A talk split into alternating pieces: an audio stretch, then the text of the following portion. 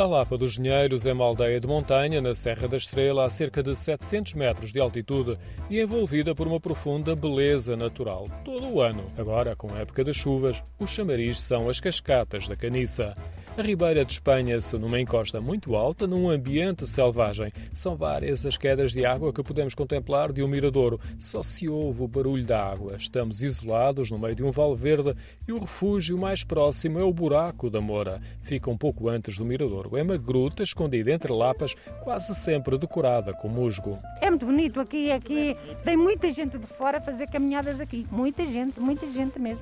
É mesmo as rotas da caniça. A caniça não fica longe, as quedas ficam aqui. Sim, sim, ficam ali. Costumam lá ir. Ficam ali perto. De vez em quando vamos. O lugar continua a seduzir os locais, como foi o caso de três mulheres que encontrei próximo da praia fluvial e que estavam a fazer uma caminhada. Costumam ir até ao início dos canos, que recolhem água num dos pontos altos da encosta.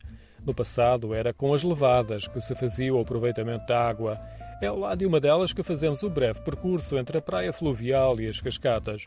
Há um outro caminho, mais exigente, que nos leva ao alto da encosta, onde um rochedo enorme em granito nos surpreende pela sua forma. Os cornos do diabo. É uma pedra que tem mesmo os cornos.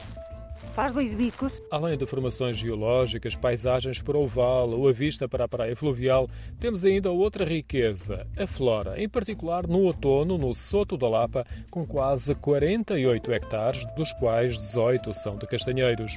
O jogo de cores outonais entre um raio de sol encanta a vista e as objetivas das câmaras fotográficas.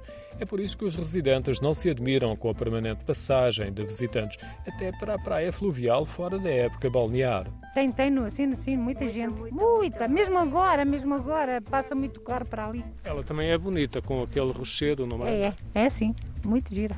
Nós temos cá, temos cá coisas bonitas. A aldeia tem caminhos estreitos, casas antigas de granito, outras já mais recentes e com outro tipo de arquitetura e materiais. O problema é a desertificação.